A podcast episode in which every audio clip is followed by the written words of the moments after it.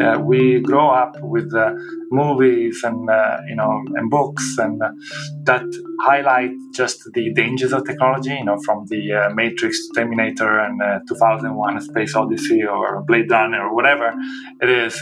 And those kind of stories do inform um, how we think about technology moving forward. And especially today, that we almost seem to be living in a sci fi movie in a way, where every day we read a newspaper and we're just thinking, wow, could never have thought this would happen. Welcome to The Ripple Effect, the podcast that takes you on a journey through the minds of Wharton faculty. I'm your host, Dan Loney, and in each episode, we'll be diving deep into the inspiration behind the groundbreaking research that Wharton professors have conducted and exploring how their findings resonate with the world today. We'll be covering a diverse range of topics, bringing you the latest insights and knowledge that you can apply to your life and to work. So get ready to dive into new ideas with the ripple effect. From the earliest moments of life, humans are predisposed to recognize potential threats. Take infants, for example. While they may not have an innate fear of snakes, Research suggests that they are primed to detect snakes more quickly than other objects in their environment. This predisposition enables them to quickly learn to associate snakes with fear as they grow and gain experience. So, what about artificial intelligence? Are we similarly predisposed to fear or embrace this rapidly evolving technology? Joining us today is Stefano Puntoni, a professor of marketing at the Wharton School. In this episode, we'll unravel these questions and delve into the genuine concerns and emotions that AI stirs up.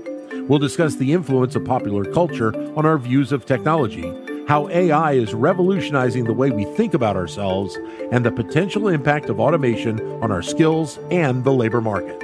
So let's dive into today's episode of The Ripple Effect with Stefano Puntoni.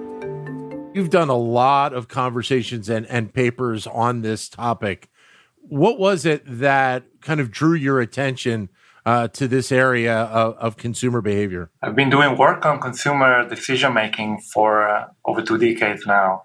And I've been fascinated by the topic of consumer behavior because it's such a big part of uh, what we do every day. You know, small decisions like whatever, buying a coffee or toothpaste, but also big decisions like, you know, buying a house or a, or, or a car. And I think it has a big role to you know to to play in uh, our well-being in the way we live our lives. It reflects a lot of things about who we are and what we want to be. And so i think understanding consumer behavior is a very interesting fascinating lens into human psychology. And of course as a business school professor there's also a lot of interesting questions to ask that can help you know businesses and companies do better and so now we're in getting in more and more to this intersection of consumer behavior and how AI is playing a role. How has that kind of framed your uh, your look at, at at where we stand right now? You know, I didn't do any work related to AI or technology up to about 10 years ago. Actually, my first half of my career was on completely different topics. And then I just got interested in this because I started reading about what AI was becoming able to do. You know, going back about 2014, where the first crazy things started appearing, like you know, uh, a, a, agent that can understand your speech or a self-driving car. And I just, uh, you know, I have originally a background in statistics, and I just got curious to know how these neural networks were now going to suddenly be able to do these things.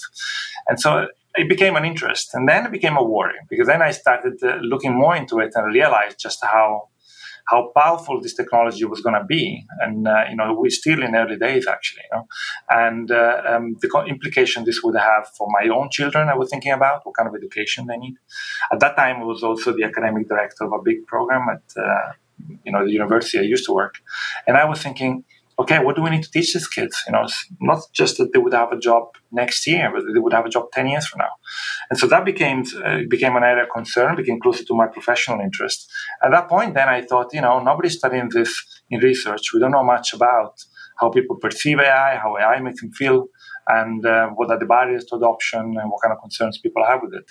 And so I basically you know started developing this new line of research and it's been keeping me busy i would think that and, and you mentioned that for some people uh, it, it's somewhat of a polarizing topic when you're thinking about how ai is having an impact but then again as you just kind of alluded to the hope is that for younger generations specifically, that this is going to become just kind of a normal part of the process of life as we move forward, correct? Yeah, and uh, you know, this is the kind of topic where it leaves no one indifferent. I mean, you, you, I, I never speak to anyone who said, I, I don't know, it's not interesting, it's not relevant, it's not important. Everybody recognizes this is a momentous change. I would argue historical uh, change, and uh, that it will have implication for all kinds of stuff in life, uh, from you know our ability to have an inclusive society, to our ability to sustain democratic processes, and then on the positive, incredible potential of improving welfare, well-being, and the economy. So. Um, I think there is another element to it, which is really informed by popular culture. Uh, we grow up with uh, movies and uh, you know and books and uh, that highlight just the dangers of technology you know from the uh, matrix terminator and uh, 2001 space odyssey or blade runner or whatever it is. And those kind of uh, stories do inform um, how we think about technology moving forward. And especially today, that we almost seem to be living in a sci fi movie in a way, where every day we read a newspaper and we're just thinking, wow, could never have thought this would happen. And so at that moment of uh, upheaval and change, then I think some of these fears are also bubbling up because of that. So when you think about how our identities are, are potentially impacted by AI, I would imagine it's kind of a broad scope of areas that you can think about at this point. Yeah, you can look at a lot of different topics. And I think the general uh, question that you can ask, which I find really interesting, is not just to ask, what do people think of AI? You know, a lot of people want to know that, want to know that, and how do we, you know, improve consumer uh, beliefs or acceptance of technology for you're a tech company? That's obviously an important question. But maybe, maybe more important or more interesting even is to think about how AI changes the way we think about ourselves. And uh, uh, and there it's linked to uh, to identity, the identity, like our human identity, and more specifically also our identity in specific domains. For example, in consumption or at work. You know, there are a lot of things that we do in life. We don't do them only for instrumental reasons to get a job done. You know, many of them are like that. You know, you just want to get the job done. But many things we do them partly because that's who we are. You know, we we uh, uh, we have hobbies, we have passions, we have ways in which we construe our personas to ourselves and to other people. And, uh, and those personas are important, and technology and automation can be a threat to those personas as more and more of those activities can be made by done by machines. So, for example, at the workplace, one big barrier to, or let's say a, a, a potential stumbling block for a lot of tech deployments in organizations is that people feel threatened by it you know, that they may not want to adopt technology because they feel they can do it better, or because they're afraid and now they're irrelevant, or because they are worried about what's coming next.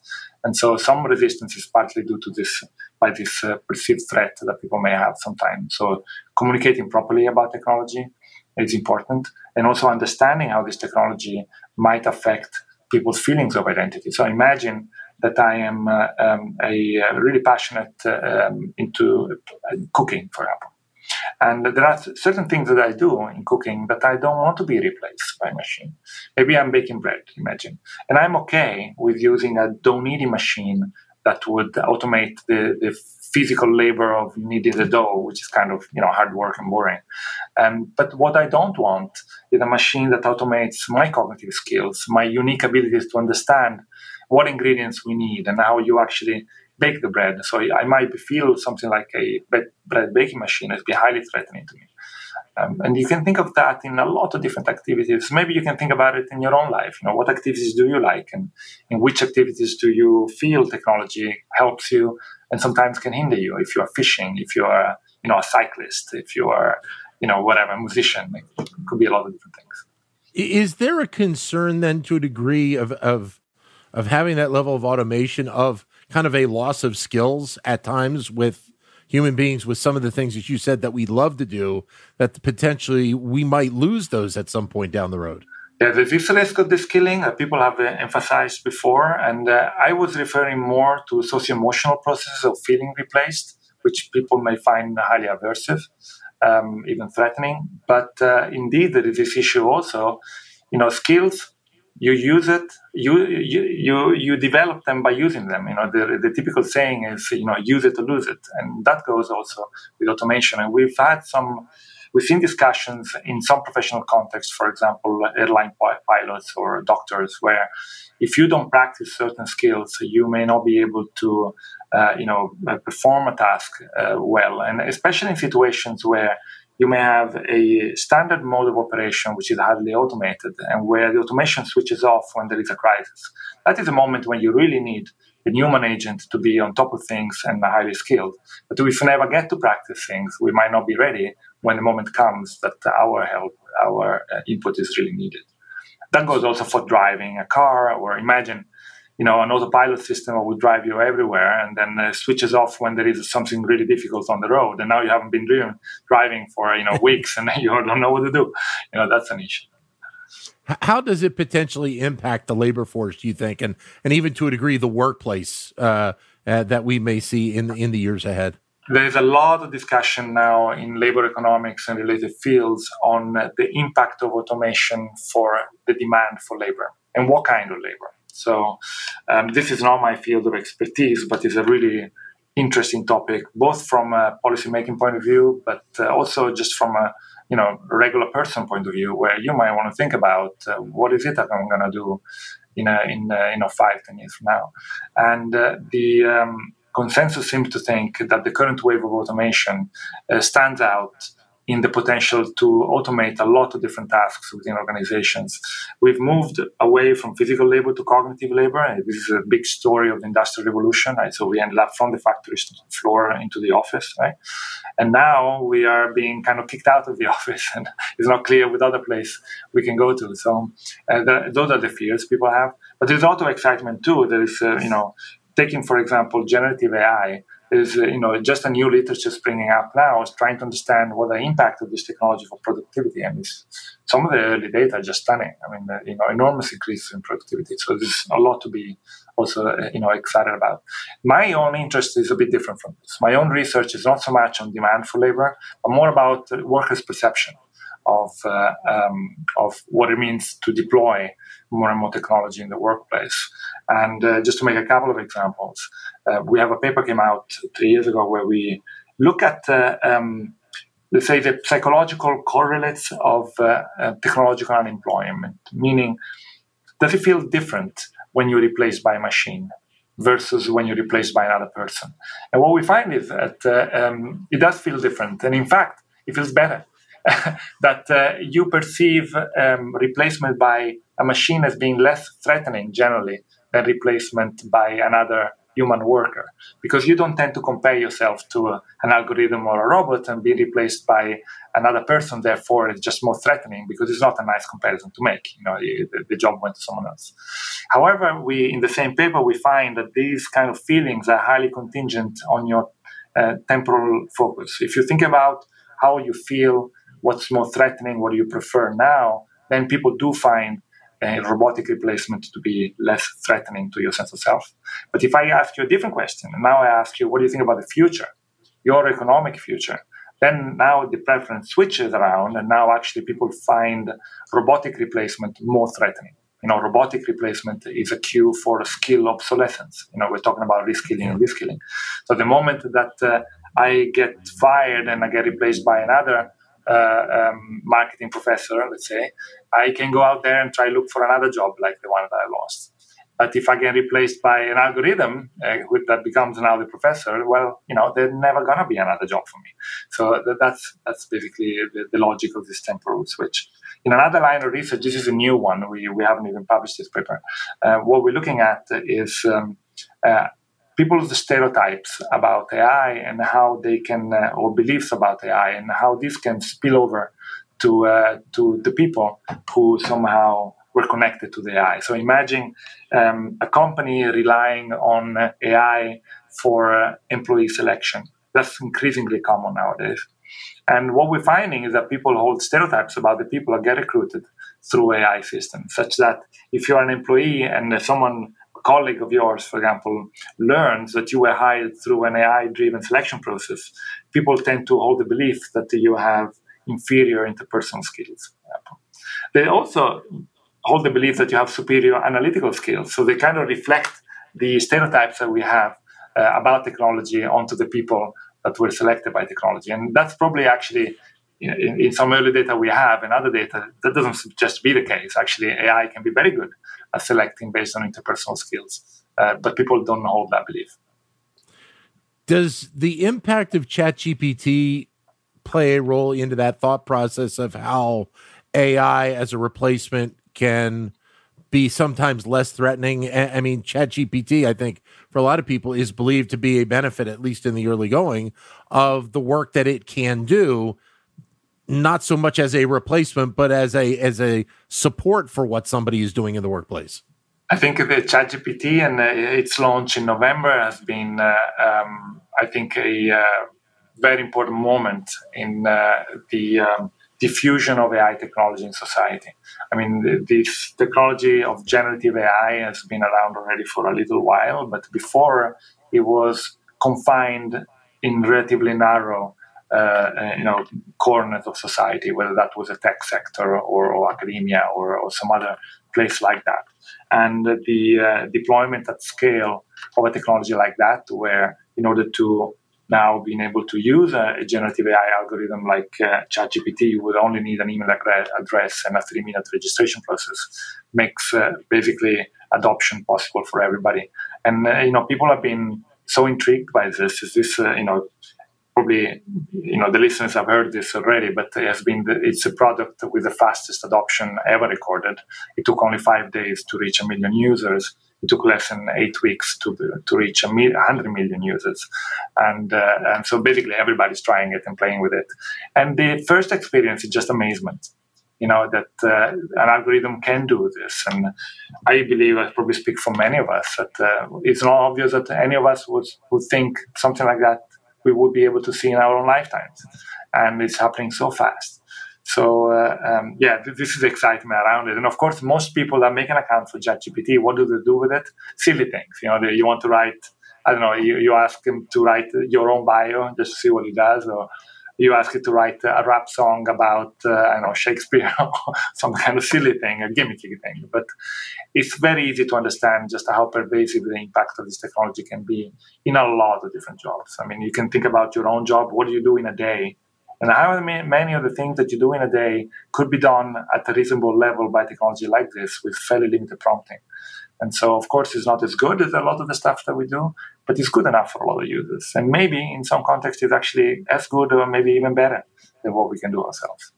Well, let me let me ask you then also in in your realm of the marketing world of, of how AI you think will be continue to play a role moving forward in terms of its connection with the consumer and what the consumer will be expecting back from companies who are obviously using this technology. Yeah, definitely. Consumer expectations are going up very quickly. So now, for example, think about chatbots.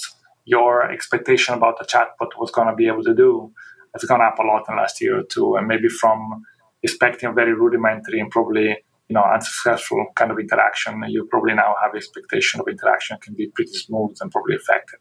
So I think that means that companies cannot rest on their laurels; that they keep improving. They need to deploy technology for the benefit of customers. And when they don't do that, they'll likely be left behind. Um, but there are also issues around AI safety, for example. And it's that uh, the technology gets deployed at scale in society and as more and more people are interacting with it. There are also situations where we can see dangers for consumers and for example, you know, we, there are already media stories about people falling in love with AI or, you know, leaving the, their husband because AI advised them to. And there was this famous story in the New York Times about uh, uh, Bing AI a couple of months ago where, you know, the uh, journalist was was begged to to leave the uh, the wife for for for chat of Bing AI, and uh, um, so clearly this is potentially an issue, especially if you have consumers potentially with mental health issues who interact with technology, you could easily see how this can become problematic. The thing to understand here is that these algorithms are, are machine learning algorithms that make predictions and respond in context. You cannot know beforehand what they're going to say. So if a consumer, for example, expresses a wish to end their own life, it's not clear that uh, this algorithm will say anything helpful or, or safe. And uh, the, the person who coded this technology also cannot know. It's not like a scripted where you know someone with clinical understanding of that circumstance will be able to uh, you know embed safe instructions in the uh, in the system. The system does what the system does, and uh, and might not be what we needed to do. So there, there are issues around AI safety. Clearly, we're going to see a lot of actions also on the regulation side. Um, but I think it's um, you know exciting and also scary at the same time. Yeah. So is it kind of important then to kind of frame the use uh, of AI as complementary to what we already have in society instead of relying upon it as kind of the the next step in how to do everything in in our lives. Yeah, I agree, Dan. I think you make a good point, and I think too much of the discussion around AI over the last few years has been of the kind I call human or AI, human or machine, meaning we've been thinking about how we can take the human out of the equation. Take, for example, self-driving car. The way that the algorithm has been working is that you have a human driver driving on the road with an algorithm recording everything that's happening, and then the algorithm would learn what to do when a particular set of parameters face the algorithm. So now in this situation, what would a human do? Copying the human. This is basically how a lot of this uh, machine learning algorithm work. But I think we need to change gear now. And I think we need to go into the mindset I call human and machine, not just understand how we can mimic a human decision process so we can maybe do it instead of the human, but focus more on how do we leverage the unique capabilities of algorithms and of humans, which are different and complementary, in order to improve business processes. So it's not about you know replacing the human. I think is making the human more effective, more inspiring, more productive. Thank you for listening to The Ripple Effect. We hope you found this episode informative and engaging. Don't forget to subscribe and leave us a review so that we can continue to bring you the best insight from the Wharton School.